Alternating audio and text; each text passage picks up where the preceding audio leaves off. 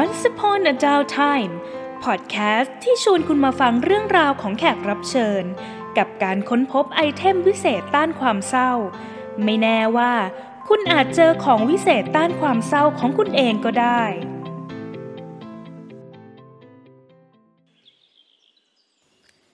episode ที่ 5 High Achiever กับนาฬิกาเวลาชีวิต การละครั้งหนึ่งนานมาแล้ว ในห้วงมหาสมุทรสีน้ำเงินที่เวิ้งว้างกว้างใหญ่ ยังมีเจ้าฉลามวานตัวยักษ์ใจดี ผู้มีร่างกายสีน้ำเงินล้ำลึก ดุดเดียวกับสีของน้ำในมหาสมุทรที่เป็นบ้านของมัน ที่พิเศษไปกว่าฉลามวานตัวอื่นๆนั้น คือเจ้าฉลามวานตัวนี้ มีจุดสีขาวเรืองแสง ช่วยส่องสว่างนำทางให้ปลาตัวเล็กตัวน้อยในทุกๆเวิ้งน้ำที่มันว่ายผ่าน นานๆครั้ง ปลาตัวเล็กตัวน้อยจะมาอิงอาศัยแสงวาบวาวจากจุดสีขาวบนตัวของเจ้าฉลามวาน เพื่อส่องหาแพลงต้อนเล็กๆ หรือดงสาหร่ายที่เป็นอาหาร และทุกครั้งเสียงขอบคุณจากเพื่อนร่วมท้องทะเลเหล่านั้น ก็ทำให้เจ้าฉลามวานยิ้มชอบใจ จนกระทั่ง เจ้าฉลามวานเติบโตตัวใหญ่กว่าเรือสำราญของพวกมนุษย์ สัญชาตญาณของเจ้าฉลามวาน เริ่มขับเคลื่อนให้มันออกว่ายน้ำเดินทางรอบโลกฉันอยากสำรวจทุกเวิ้งน้ำในโลกนี้ ฉันจะเป็นฉลามวานตัวแรกที่รู้จักโลกทั้งใบใต้ทะเล แล้วมันก็ตัดสินใจออกจากบ้านเกิดของตัวเองไป เริ่มต้นจากมหาสมุทรอินเดีย ที่เชื่อมต่อซีกโลกตะวันออกกับตะวันตกเข้าด้วยกัน ล่องขึ้นเหนือไปยังมหาสมุทรแอตแลนติก ที่กั้นยุโรปและอเมริกาไว้ และวนไปยังมหาสมุทรอาร์กติกที่ขั้วโลกเหนือบ้าง เขาว่ากันว่าหนาวเหน็บถึงใจ และเมื่อทนกระแสน้ำเย็นกับก้อนน้ำแข็งเล็กใหญ่ ที่แยกตัวออกจากภูเขาน้ำแข็งไม่ไหว คอยหาทางว่ายวนกลับไป ยังมหาสมุทรแปซิฟิกใหญ่ ที่เต็มไปด้วยเพื่อนฉลามวาน และสัตว์น้ำทั้งใหญ่น้อย ในรอบแรกของการว่ายน้ำรอบโลก เจ้าฉลามวานเร่งรัดทำเวลา เพราะมันกลัวว่าจะมีใครแซงหน้ามันไป รอบที่สองมันใช้เวลาละเมียดละไมอยู่กับมหาสมุทรอินเดียมากเป็นพิเศษ รอบที่สามที่สี่ที่ห้าและที่หกมันใช้เวลาอยู่กับมหาสมุทรอื่นต่างกันไปในแต่ละรอบ รอบที่เจ็ดมันว่ายแวะเวียนเข้าไปในทะเลเล็กๆ ที่ใกล้กับผืนแผ่นดินใหญ่ แต่ในรอบที่แปด มันกลับค้นพบอะไรบางอย่าง ระหว่างที่ครีบของมันแหวกว่ายมวลน้ำไป ฉันจำไม่ได้แล้วว่าฉันว่ายน้ำรอบโลกไปทำไม แล้วฉันจะว่ายไปถึงเมื่อไร เมื่อเสียงนั้นดังขึ้นมาในใจ เจ้าฉลามวานก็ว่ายน้ำช้าลง ช้าลง จนหยุดนิ่งในที่สุด ณจุดที่มืดมิด กลางมหาสมุทรแปซิฟิก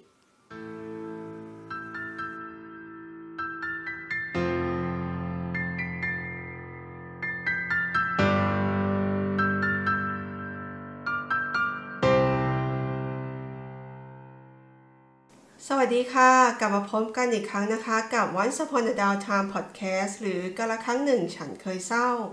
วันนี้อยู่กับโฮสต์คนดีคนเดิมนัชชาชัยวังโรธค่ะ และเกวลินศักดิ์สยามกุลค่ะ ค่ะ ก่อนอื่นเลยต้องขอขอบคุณก่อนนะคะ เพราะว่ามีคนสนับสนุนให้ค่ากาแฟเรามา รู้สึกดีใจเป็นเกียรติแล้วก็คือจะลอยขึ้นไปบนฟ้าแล้วอะค่ะ ตอนที่เห็นรายชื่อผู้สนับสนุนเข้ามานะคะสองคนก็คือนั่งคุกเข่าแล้วก็กราบพื้นกับพื้น ขอบคุณมาก ๆ นะคะ ก็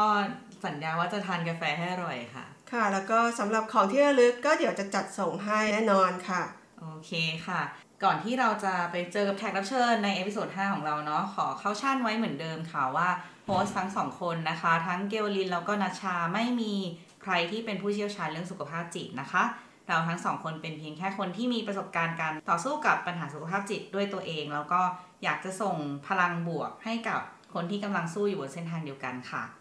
ให้รู้ว่าพวกเราก็ยังอยู่เคียงข้างคุณ แล้วก็อีกนิดนึงนะคะ ถ้าระหว่างฟังมันอาจจะมีเรื่องราวเกี่ยวกับความเครียดหรือประเด็นอ่อนไหว แล้วทำให้รู้สึกไม่ดีขึ้นมาก็สามารถหยุดกดพอสก่อนไปทำอย่างอื่นก่อนได้นะคะ อยากให้ดูแลจิตใจตัวเอง อย่าฟังจนเรารู้สึกแย่ลงไปตามด้วยค่ะ ใช่เลยค่ะ โอเค ก็วันนี้นะคะแขกรับเชิญที่อยู่กับเรา เราเจอแต่สาวๆน่ารักครั้งนั้นในฐานะ โฮสที่มีความ appreciate สาวสวยเราก็ดีใจนะคะที่ได้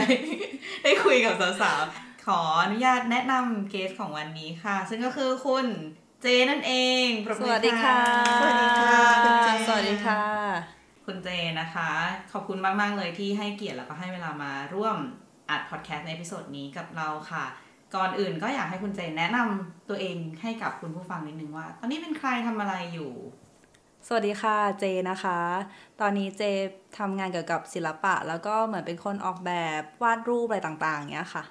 จริง ๆ ประเด็นที่เราจะคุยกันวันนี้เนาะอย่างที่อืมเคยเล่าให้คุณเจไปว่าค่ะเออเป็นเรื่องของสุขภาพจิตค่ะ อยากรู้ว่าเรื่องราวที่จะเล่าให้ฟังวันนี้เป็นเรื่องแบบไหนแล้วก็มันเริ่มต้นขึ้นตรงไหนคะเรื่องประเด็นสุขภาพจิตของคุณเจ คือจริง ๆ ส่วนตัวนะคะ ไม่เคย question ตัวเองเกี่ยวกับปัญหาทางด้านจิตใจมาเลยอืมคือเหมือนเป็นคนที่มีความแบบมุ่งมั่นเรื่องใดเรื่องหนึ่งแบบสุดๆ อย่างเช่นเรื่องการทำงานนี่คือแบบสุดโต่งมากๆ จนเหมือนแบบเราไม่ได้ question อะไร แต่เรารู้ว่าระหว่างทางเรามีความทุกข์ใจกับมัน แต่เราไม่ได้คิดว่ามันเป็นปัญหาขนาดนั้น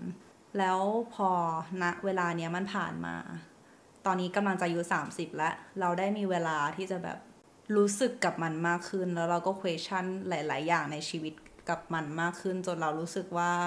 อะไรคือสิ่งที่เราต้องการในชีวิตแล้วอะไรคือเป็นแรงผลักดันที่แท้จริงที่ทำให้เราอยู่ตรงนี้อะไม่ว่าในบริบทไหนก็ได้ในสังคมอะไรที่ทำให้เหมือนสิ่งที่สร้างเราขึ้นมาเป็นตัวตนคนเนี้ยคือใคร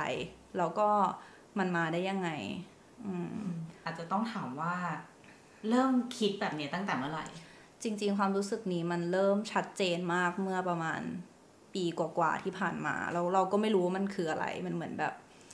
เหมือนเราจมลงไปในน้ำแล้วเราว่ายไปเรื่อยๆ เรามองไม่เห็นฝั่ง เราตื่นมาทุกวันแล้วเราก็ไม่รู้ว่าเราทำอะไรอยู่ เหมือนแบบ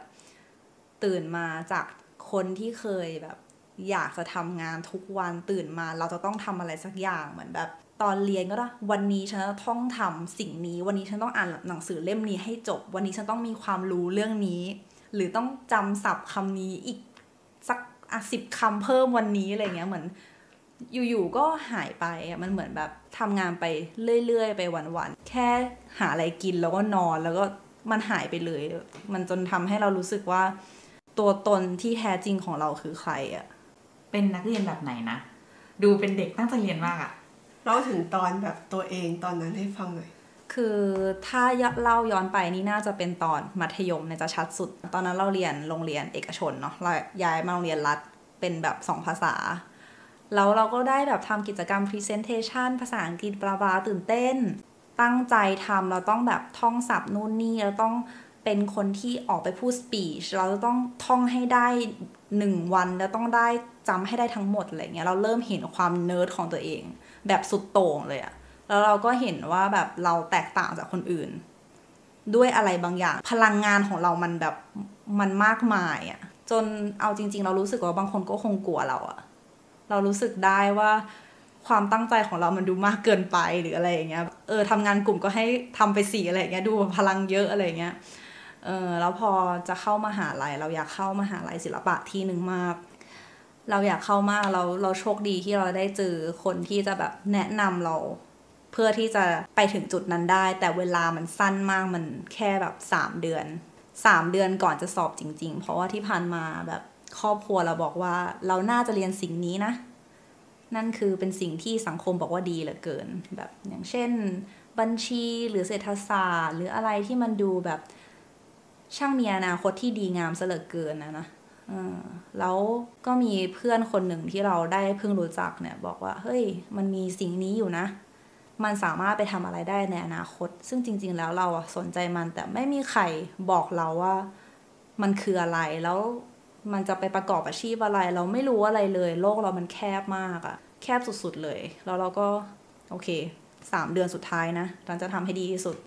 แล้วเจอพี่คนหนึ่งที่แบบให้โอกาสที่จะให้แรงผลักดันเราเข้าไปอีก เป็นสามเดือนที่เราแบบหายใจเข้าหายใจออก นี่คือสิ่งเดียวที่เราต้องการเท่านั้น เราไม่สนใจอะไรทั้งสิ้นเราแบบเลิกเรียนเสร็จกลับไปวาดรูป วาดรูปเรียนวาดรูปเสร็จกลับบ้านไปวาดรูปจนถึงเที่ยงคืนแล้วก็นอน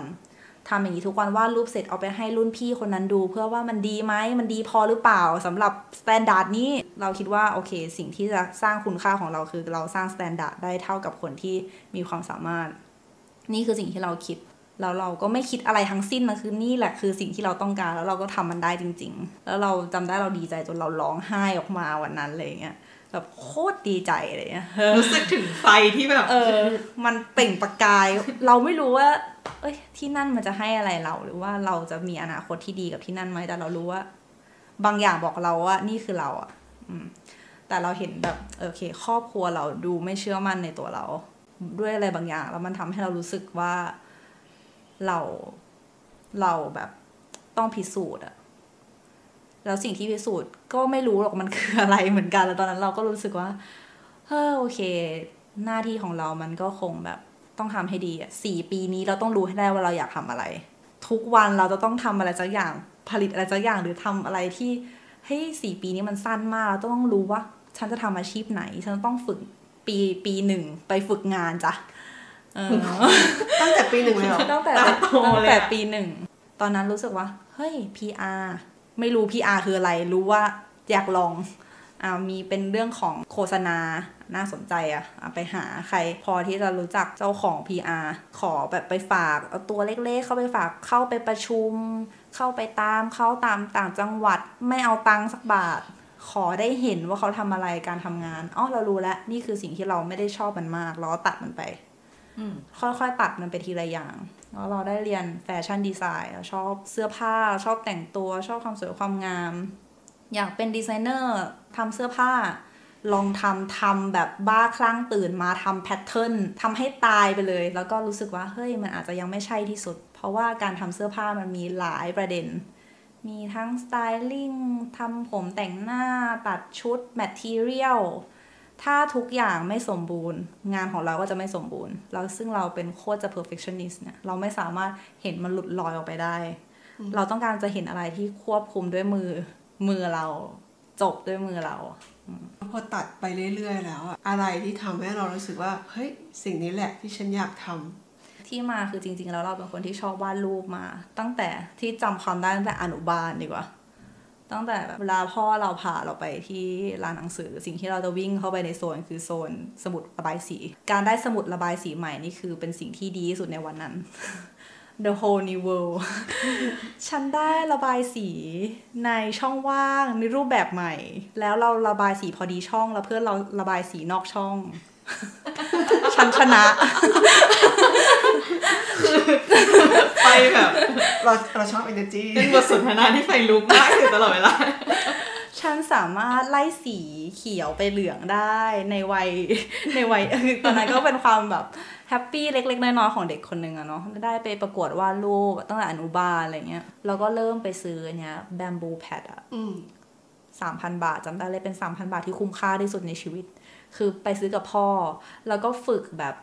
เฮ้ยมันทำอะไรได้เยอะมาก มันแบบสุดยอดเลยอะไรอย่างเงี้ยเออคือโลกใหม่อะไรเงี้ยตอนนั้นก็ทำอย่างเดียวแล้วก็ตอนนั้นเพิ่งยอมรับว่าเพิ่งรู้จักโลกอินเทอร์เน็ตเมื่อคืออาจจะไม่ได้เข้าถึงมากนะเวลานั้นอะไรเงี้ยแล้วก็เฮ้ยงานเมืองนอกเป็นอย่างนั้นอย่างนี้เริ่มไปศึกษาว่าเขาทำยังไงผ่าน Google Google นี่คือทุกอย่างในชีวิต เราสามารถรู้อะไรก็ได้จากมัน แค่เราอยากรู้คำว่าอยากรู้คำเดียวเรารู้ได้ทุกอย่างสำหรับเรานะ แล้วเราก็เริ่มแบบฝึกมันทั้งปิดเทอม3เดือน เราทำ tutorial ไปแบบไม่รู้กี่สิบอันอะก๊อปปี้ทำตามทำไปเรื่อยๆจนเหมือนแบบมัน up level สุดๆเลยอะคือจริงๆ ตอนที่เราแบบเรียนแฟชั่นนะเราได้วาดรูปอยู่แล้วระหว่างทาง แต่ตอนเนี้ยมันรู้สึกว่าเฮ้ยการวาดรูปมันสามารถเอาไปอยู่บน product ได้ มันสามารถอยู่แบบมีเทคนิควาดในคอมได้ นั่นก็เลยเป็นเป็นที่มาของสิ่งที่ทำอยู่ทุกวันนี้ ถูกต้องค่ะ เป็นจุดเริ่มต้น ใช่ค่ะ อยากให้เล่าการเจริญเติบโตของเส้นทางสายอาชีพนี้นิดคืนึงอจริง ๆแล้วสายอาชีพนี้เป็นสายอาชีพที่เหมือนมันยากในความคิดเรามาก ๆ ตอนนั้นเพราะว่าคนที่อยากประสบความสำเร็จในสายอาชีพนี้มันเยอะ แล้วเราเป็นใครก็ไม่รู้ เราเป็นเด็กแฟชั่นคนหนึ่งที่คนอื่นเขาวาดรูปเด็กนิเทศศิลป์เนี่ย เขาวาดรูปกันแบบสวยงามกว่าเราตั้งเยอะอะแล้วเราเป็นเด็กแฟชั่นที่แบบเพิ่งรู้ตัวตอนปีสามอย่างเงี้ย คนอื่นเขารับ job กันตั้งแต่ม.หกปีหนึ่ง เราโหได้ยินแบบเพื่อนคนนึงบอกว่าเฮ้ยเนี่ยฉันหาเงินได้จากการวาดรูปเท่านี้อะแบบเป็นหมื่นหมื่นอย่างเงี้ย เราตื่นเต้นมากโอ้โห เงินสักหมื่นหนึ่งหาไม่ได้ตอนนั้นจากการวาดรูปใช่ไหมรู้สึกว่าแบบอ๋อโอเค มันมีคนที่เก่งกว่าเราอีกแบบ เป็นพันเป็นล้านคนน่ะ รู้สึกว่าเฮ้ยมันชาเลนจ์มาก แต่สิ่งที่เราทำได้คือทำมันให้ดีทำมันให้ดี ขึ้นเรื่อยๆ ดีกว่า พอเราทำมันไปเรื่อยๆ สักพักหนึ่ง จากที่เราทำงานบริษัทใช่ไหมแล้วก็ออกมาวาดรูปเอง สักปีหนึ่งแล้วรู้สึกว่าสมองเรามันแบบ มันไม่ครีเอทอะมันตัน แล้วเรารู้สึกว่าเราเป็นพวกคอนเซอร์เวทีฟอะมันเกิดอะไรขึ้น มันเรารู้สึกได้เลยว่าเราเป็นคนที่ ไม่ไม่ใช่คนที่เป็นคนนอกกรอบอะเราคิดอะไรแบบคนในกรอบ อยากประสบความสำเร็จแบบคนในกรอบอะอันนี้สวยเราทำไม่ใช่คนที่แบบออกมาจากคอมฟอร์ทโซนวาดอะไรที่เราคิดว่ามันสวยแน่ ๆ แต่ไม่ได้กล้าที่จะแบบคิดอะไรที่มันใหม่ขึ้นมา ใช่แล้วงานเราน่าเบื่อมาก พอมองย้อนกลับไปฉันรู้สึกว่า ฉันเป็นคนที่น่าเบื่อสุดๆอะไรเงี้ยเออเราก็ตัดสินใจไปเรียน ด้วยเงินเก็บทั้งหมดที่มี คือ process ตอนนั้นมันคือมันผ่านทุกอย่างแล้วมันเหลือแค่ไปหรือไม่ไป พ่อบอกว่าใช้เงินเก็บอะจ่ายค่าเทอมสิ แล้วจ่ายจริงเหลือตังค์อยู่สองพันไม่มีตังค์เลยอะเออแล้วก็แบบพ่อพูดว่าถ้าคิดว่า investment ครั้งนี้มันคุ้มอะก็ไป แต่ถ้าคิดว่าไม่คุ้มก็ไม่ต้องไปแล้วคุ้มไหมนี่ว่าคุ้มที่สุดในชีวิต พ่อบอกว่าเราต้องรู้จักที่จะหมดตัวบ้าง ไม่รู้ว่ามันคืออะไร แต่เรารู้ว่าตอนนั้นเราแบบเซ็งไม่มีตังค์ แต่ว่าตอนที่ไปจริงๆพ่อกับแม่ก็ support ที่จะให้เราแบบไปเที่ยวอะไรที่เราต้องการไปเที่ยวไม่ได้แบบว่าต้องประหยัดเลยขนาดนั้นคือ คือเราก็รู้สึกว่าโอเค ฉันจะไม่ทำงานเสิร์ฟอาหาร เพราะฉันได้ใช้เงินก้อนที่ฉันหามาจ่ายค่าเทอมที่เป็นก้อนที่ใหญ่มากของฉันไปแล้ว ฉันจะไม่ยอมไปเสิร์ฟอาหารเด็ดขาด ตอนนั้นที่คิดอย่างนั้นนะแล้วก็แบบใช้ชีวิตทุกวันด้วยการซึมซับกับสภาพแวดล้อมให้มากที่สุดเพราะเวลามันแค่ปีเดียว คือเท่าที่ฟังเดเล่ามาเนี่ยก็รู้สึกว่า เธอเป็นคนมีไฟ เธอเป็นคนแบบรู้ว่าจะทำอะไรต่อในอนาคตอะไรอย่างเงี้ยแบบอยากเข้าที่นี่ก็ได้เข้าอยากได้ไปเรียนก็ได้เรียน จังหวะไหนที่มันแบบความรู้สึกมัน มันเริ่มแย่หรือมันเริ่มดรอปลงไปนั่นคือประเด็นมากเลยเพราะว่าประสบการณ์ทำงานมาแล้วเราได้ในสิ่งที่เราต้องการเนี่ยมันมันมีมาตลอดในในช่วงเวลาจนถึงอายุประมาณ 28 เราไปเรียนแล้วเราก็ได้ทำงานได้ทำงานเราได้วีซ่าเราได้ในสิ่งที่เราอยากจะได้ โอเค แบบเราน่าจะอยู่ในมาตรฐานที่เขายอมรับได้ เราไม่ได้รู้สึกว่าเราเป็นคนที่เก่งขนาดนั้น แต่รู้สึกว่าเราแค่อยู่ในมาตรฐานที่ อาจจะเป็นเพราะเราเป็นคนที่แบบเข้ากับเขาได้ด้วยซ้ำคือ เราคิดว่าคนเก่งมันไม่ใช่แบบว่า ถูกทุกอย่าง การที่เราจะได้อยู่ร่วมกันในบริษัท มันจะมีเรื่องของโอเค การสื่อสารทัศนคติอะไรบางอย่าง ที่เราอาจจะฟิตอินตรงนั้นพอดี แล้วก็เราได้มัน แต่ว่า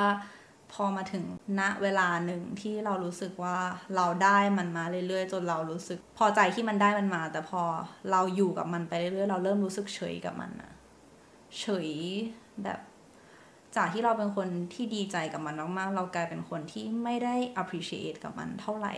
แล้วเราก็รู้สึกไม่ได้อยากได้มันเท่าไหร่อีกแล้วอะจากที่เฮ้ยนี่คือเป้าหมายในชีวิตของเราอะมันแล้วยังไงต่ออะอืม มันแค่นี้หรอ อะไรคือบทบาทของเราต่อไปในวัยนี้มันมันยังไม่ได้แก่เลยด้วยซ้ำอะไรเงี้ย ก็มีความแบบย้อนแย้งอยู่ในตัว เราเริ่มรู้สึกว่า ทั้งหมดที่ผ่านมา เราทำเพื่อตัวเองหรือเราทำเพื่อใครอะเราอาจจะโหยหาการยอมรับจากครอบครัวหรือเปล่า อะไรที่มันส่งผลให้เราทำงานมาได้จนถึงทุกวันนี้ทำเพื่อให้เราภูมิใจหรือเพื่อให้คนอื่นภูมิใจในตัวเรากันแน่ แล้วเราก็รู้สึกเคว้งตื่นมาแล้วเรารู้สึก ไม่รู้ว่าเราทำอะไรอยู่ จากที่เป็นคนที่รู้ว่าทุกวันทำอะไรอยู่ เพราะสิ่งที่เกิดขึ้นเอาจริงๆ พอเรามาคิดเรารู้สึกว่า เพราะว่าครอบครัวจากที่ question ในตัวเรามาก ๆ ว่าเฮ้ยทำไม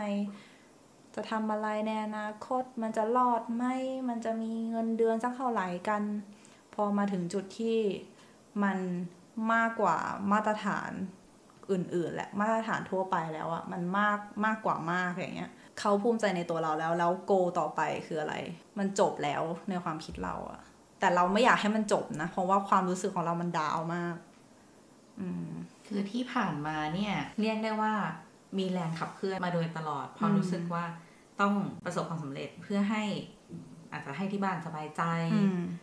แต่เราดันตัวเองด้วยความรู้สึกนั้นมาตลอดอืมแต่พอมาถึงจุดหนึ่งที่ทุกทุกช่องมันติ๊กถูกอืมเป็นเด็กเก่งเป็นคนประสบความสำเร็จ มีเงินเดือนดี ๆ มีงานอืมมั่นคงทำปุ๊บลอส ใช่ เราเวลาเราเคยได้ยินคนที่พูดว่าแบบ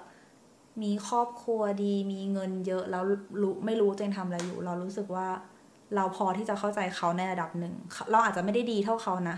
แต่เรารู้สึกว่ามันเหมือนแบบมันเป็นสิ่งที่มาตรมาตรฐานที่สังคมตั้งไว้อะว่าคุณอะมีอย่างเงี้ย คุณถึงจะดีอืมแต่จริง ๆ แล้วเราอาจจะไม่ได้อยากได้มันนะ แต่สังคมบอกเราว่าเราให้มันให้มีมันอะ แล้วเราก็เหมือนจะต้องมีมันเพื่อให้คนรอบข้างเราสบายใจอะแล้วเรารู้สึกว่ามันเจ็บปวดมากอะลึกๆแล้วสิ่งที่เรามาถึงจุดเนี้ย เรารู้ว่าเราเป็นคนที่ชอบเอาชนะ มาก เรารู้สึกว่าการแข่งขันคือตัวฉันอะไรอย่างเงี้ยเออนั่นคือนั่นคือสิ่งที่เรารู้สึกว่าน่าจะเป็นประเด็นในตัวเรา เราชอบแสดงให้เห็นว่า ฉันจะทำให้เธอดู ลองดูดิ อืม แล้ววันที่ไฟมันหมดไปวันที่ไฟอืมมันดับไปอือะมมันส่งผลยังไงกับชีวิตเราบ้าง มันสับสนมาก เพราะว่าเมื่อแค่ไม่กี่ปีที่ผ่านมา เราเป็นอีกคนหนึ่ง แล้วตอนเนี้ยเราเหมือนแบบ เราเป็นใคร ความรู้สึกนั้นมันหายไปไหน ตอนนั้นทำไมเราถึงรู้สึกขนาดนั้น แล้วทำไมตอนนี้มันมันไม่มีแล้ว อะไรคือสิ่งที่เราอยากทำในอนาคต แล้วปัจจุบันเราทำเพื่ออะไรเพื่อเงินเหรอ หรือเพื่อความสบายใจของใครสักคนหนึ่งหรือเพื่อความสบายใจของตัวเอง หรือเพื่ออะไรคือเราเราไม่รู้ว่าเราทำอะไรอยู่จริง ๆ นี่คือไม่รู้อะไรเลยทำเพราะหน้าที่ทำเพราะว่าเขามอบหมายให้เราทำแล้วเราเราทำมันได้โอเคทำไปเรื่อยๆ แต่ว่าระหว่างทางเราก็คิดว่าวันหนึ่งเราคงหาคำตอบมันได้แหละ แต่ว่าไม่รู้เมื่อไหร่ แล้วมันผ่านมาเป็นปี ปีกว่าๆที่เรา ไม่รู้ว่าเราทำอะไรอยู่ อืม แต่ก็บางทีก็มองมันซะเหลือเกินในวันนั้นว่าทำไมเราถึงเป็นอย่างนี้ บางบางวันก็ช่างมันผ่านมันไป ค่อยๆแบบทีละวัน เราผ่านมันมาได้หรือยังณเวลานี้ณเวลานี้เราคิดว่าเราผ่านมันมาได้แล้ว เรารู้แล้วว่าเราต้องการอะไร แต่ว่าคือมันใช้เวลามาก เพราะว่าเราไม่เคยมองตัวเองออกมา จากตัวเองอีกทีหนึ่งมาก่อน เหมือนแต่ก่อนเราโฟกัสแค่ข้างนอกอะเราไม่เคยโฟกัสข้างใน เราไม่เคยมองครอบครัวเราจากข้างนอกเลยเราคิดว่าครอบครัวคือแบบสิ่งที่ดีเหมือนแบบสถาบันครอบครัวเป็นสิ่งที่ยิ่งใหญ่สำหรับเราในความคิดเรานะ คือเรารู้สึกว่าเราผูกพันกับพ่อแม่เรามาก เพราะว่าเขาทำงานที่บ้าน เขาจะแบบ เหมือนเห็น development ของเราแบบสุด ๆ เลยคำพูดที่เขาพูดกับเราหรือว่า action อะไรบางอย่าง มันคือตัวเรามานานเหลือเกินแล้วเราอยู่บ้านมาตลอดนะวันหนึ่งที่เราออกมาเราก็ได้มองเขาไกลๆได้ทบทวน สิ่งที่เกิดขึ้นในช่วงวัยของแต่ละวัย ตั้งแต่เราเรียนมัธยมประถมมหาลัย เรียนจบจากต่างประเทศ เรารู้สึกยังไงกับมัน เขารู้สึกยังไงกับมัน reaction ของเขาเปลี่ยนไปยังไง ตอนที่เขาเห็นเราในวันที่เราอนาคตมันเลือนลางนะถึงตอนนี้อนาคตมันชัดเจน เขารู้สึกยังไงกับมันเขาชื่นชมมันไหม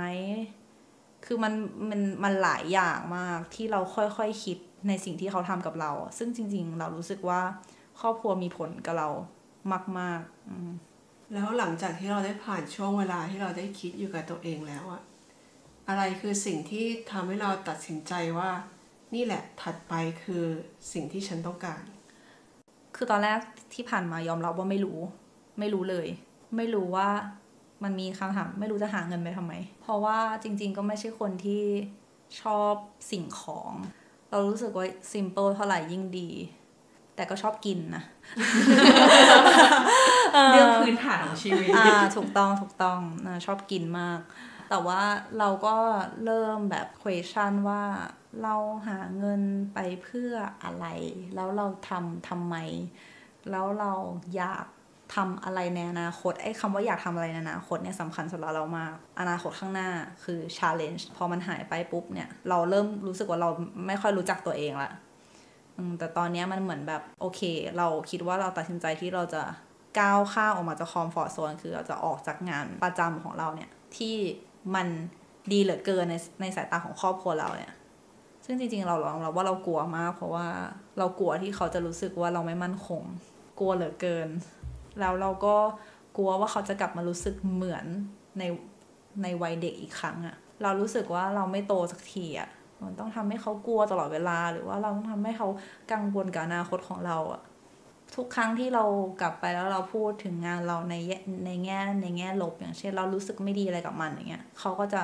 พูดในเชิงเหมือนแบบอยากให้เรา ทำทำต่อไป เพราะว่างานเราเนี่ยมันมีข้อดีมากมายด้วยเหตุผลนานาประการ ซึ่งยอมรับว่ามันดีจริง ๆ แต่ตอนนี้เราคิดว่าไม่สนใจแล้วแล้วเราคิดว่าเรารู้ว่าเราทำอะไรอยู่ เราอยากทำอะไร สิ่งที่เรามีมันจะทำให้ทุกๆอย่างมันเดินหน้าไปทางที่ดีเองอะเราเชื่ออย่างนั้น ความลังเลอะมันหายไปละ ตอนนี้ร้อยเปอร์เซ็นก่อนหน้าเนี่ยประมาณ80 20อืม ตอนนี้เรารู้สึกว่าเราเชื่อว่ามันหมด chapter แล้วอะต้องเปลี่ยน chapter แล้วอะเออ episode จบละตอนนี้ก็เลยมั่นใจแล้วว่า การลาออกจากงานคือสิ่งที่ฉันต้องการ ใช่ฉันถามต่อ เพราะว่าเป็นคนมักจะมองเห็นภาพในอนาคตตัวเองชัดเจนมาก เรามองว่าต่อไปอะเราอยากจะทำอะไร คือยอมรับว่าในอดีตอะมีภาพตัวเองในเชิงภาพลักษณ์สูงมาก ในเชิงแบบวัตถุอะอืมใน เรื่องของงานนะ แต่ว่าตอนนี้นะ เรารู้สึกว่ามันเราเราอาจจะเลยจุดนั้นไปแล้วอะเราอาจจะคิดว่าขอให้ฉันพอใจกับงานทุกชิ้น มองมันด้วยความภูมิใจ ฉันมีความสุขที่สุดนั่นคือคนที่เราอยากจะเป็น ใช่แล้วก็ไม่ต้องให้ใครมา define เราหรือว่าพูดว่ามันดียังไง เรารู้สึกว่าเราอยากเห็นงานเราดีขึ้นเรื่อยๆ แล้วมันต้อง สะท้อนตัวเราข้างในมากขึ้นเรื่อยๆ เราคิดว่าทุกครั้งที่เราทำงานออกมา เราได้รู้จักตัวเองมากขึ้นนั่นคือสิ่งที่ดีที่สุด อืมเพราะว่าหลายๆ ครั้งเวลาเราทำมันออกมา เราก็รู้สึกว่าเฮ้ยเรามีความคิดนี้อยู่ในหัวได้ไง เราก็ไม่เคยรู้จักตัวเองในเวนี้แต่มันออกมาเอง เหมือนเราชิฟโฟกัสเลยอะพอฟังเรารู้สึกว่าเมื่อก่อนเราเคยมีโฟกัสอยู่กับการที่ ทุกคนจะต้อง appreciate สิ่งที่เราทอืมำแต่วันเนี้ยโฟกัสของเราอยู่ที่เราจะต้อง appreciate สิ่งที่เราทำอืมเป็นไปได้ว่าอาจจะเป็นเพราะว่าเราได้มันมาแล้ว แล้วมันก็กลายเป็นว่าแบบมันอาจจะไม่ใช่อย่างที่เราคิดบนโลกนี้มันมีอะไรมากมากกว่านั้นแล้วเราก็จริง ๆ แล้วบนโลกนี้มันไม่มีใครสนใจเราหรอก เราเป็นแค่เศษธุลีเราจะตายไปวันหนึ่งก็มีคนแทนเรา ขอให้แต่ละวันเราพอใจในตัวเรานั่นสิ่งคือสิ่งที่ดีที่สุดละ อ๋อนี่คืออีกอย่างหนึ่งคือเราเริ่ม question ว่าทำไมเราถึงเกิดมา แล้วเราเกิดมาทำไม แล้วเราจะอยู่บนโลกนี้ในฐานะอะไร แล้วแบบโลกนี้คืออะไรประเทศนี้คืออะไร แล้วเริ่มมองทุกอย่างเป็นภาพแล้วทุกอย่างหลาย ๆ อย่างมันก็เป็นแค่สิ่งสมมุติอะมันไม่มีอะไรจริง มนุษย์มันซับซ้อนสร้างขึ้นมาเองอืมเข้าใจเข้าใจได้เลย เหมือนเป็นการเดินทางที่เดินทางไกลมากเลยนะจริงเหรอ จากจากที่ฟังมาตอนต้นที่บอกว่า ฉันเป็นเด็กคนนี้ฉันจะทำฉันจะวาดรูปแบบนี้ แล้วฉันก็พัฒนามาจนถึงจุดที่ฉันตั้งคำถามกับตัวฉันที่คิดแบบนี้ด้วยซ้ำซึ่งต่อให้ช่วงเวลาที่เดินทางอะ เราอาจจะรู้สึกไม่ดีรู้สึกสับสน แต่วันเนี้ยเราได้ค้นพบข้างในของตัวเองจริงแหละ แล้วเราก็กล้าที่จะตัดสินใจไปเป็นคนที่เราอยากจะเป็นที่เรามองเห็นเพราะว่าเป็นเรื่องที่น่าประทับใจมากอืม คือ ระหว่างทางมันจะมีคนที่เห็นคุณค่าในตัวเรา ซึ่งเรารู้สึกว่าอะไรแบบนี้มัน มันเป็นเรื่องที่ดีต่อใจสำหรับเรานะจริง ๆ บางทีเราก็อยากจะโทรศัพท์ไปหาแบบพี่ติวเราอะไรอย่างเงี้ยไม่ขอบคุณนะที่เคยพูดประโยชน์เนี่ยกับเรา มันทำให้เรามีวันนี้นะอะไรอย่างเงี้ยทั้งๆที่เขาอาจจะไม่รู้ตัวเขาอาจจะพูดกับทุกคนก็ได้ แต่ว่าเรารู้สึกว่า เขาเคยพูดกับเราคำหนึ่งว่า อ่า มัธยมอยู่เป็นนักเรียน อยู่เรียน โตขึ้นเป็นนักศึกษา เราต้องรู้จักศึกษาทุกอย่างด้วยตัวเอง แค่ประโยคนั้นอะเราก็เลยรู้สึกว่าเราจะลองทุกอย่างด้วยตัวเองอะไรเล็กๆน้อยๆใครพูดกับเราเราจำได้ทุกอย่างอืมมาจนถึงตอนท้ายของบทสนทนา อยากให้ฝากอะไรถึงคนที่วันนี้อาจจะกำลังสับสนในเส้นทางของตัวเองอยู่ ในเรื่องอะไรก็แล้วแต่เลยคือ during เรามีเคล็ดลับอะไรในการผ่านความสับสนนั้น จริง ๆ แล้วสำหรับเรานะ เราอาจจะไม่ได้มีแบบ solution ที่ทันควัน แต่ว่ามันคือเวลาที่เราได้แบบได้อยู่กับตัวเองเราได้คิดไม่ได้คิดถึงแค่ความรู้สึกเราอะคิดว่าอะไรที่มันนำพาให้เรามารู้สึกแบบเนี้ยเราค่อยๆแบบมองมันด้วยความเข้าใจอะมองเขามองครอบครัวเขาในฐานะ มนุษย์คนหนึ่งมองเขาว่าเขาถูกเลี้ยงดูมายังไง เขาเคยถูกทรีตมายังไง เขาเลยทรีตเราในลักษณะที่ เขาน่าจะพยายามให้มันดีที่สุดในเวของเขาอะแล้วเราคือผลลัพธ์ของเขาอีกทีหนึ่ง เราค่อยๆเข้าใจว่าเราเป็นมนุษย์คนหนึ่งเขาเป็นมนุษย์คนหนึ่งที่อยู่ร่วมกันเราเรามันก็คือส่งผลซึ่งกันและกัน แล้วก็พยายามแบบมองโลกให้กว้างๆที่สุดในความคิดเรานะ ส่วนตัวแล้วเราใช้เวลานานสักพักเลยกว่าที่เราจะรู้จักตัวเอง เราว่าในแต่ละการเดินทางของเราอะมันเป็นหลักปีอะกว่ามาถึงจุดหนึ่งสองปี ปีหนึ่งไปเรื่อย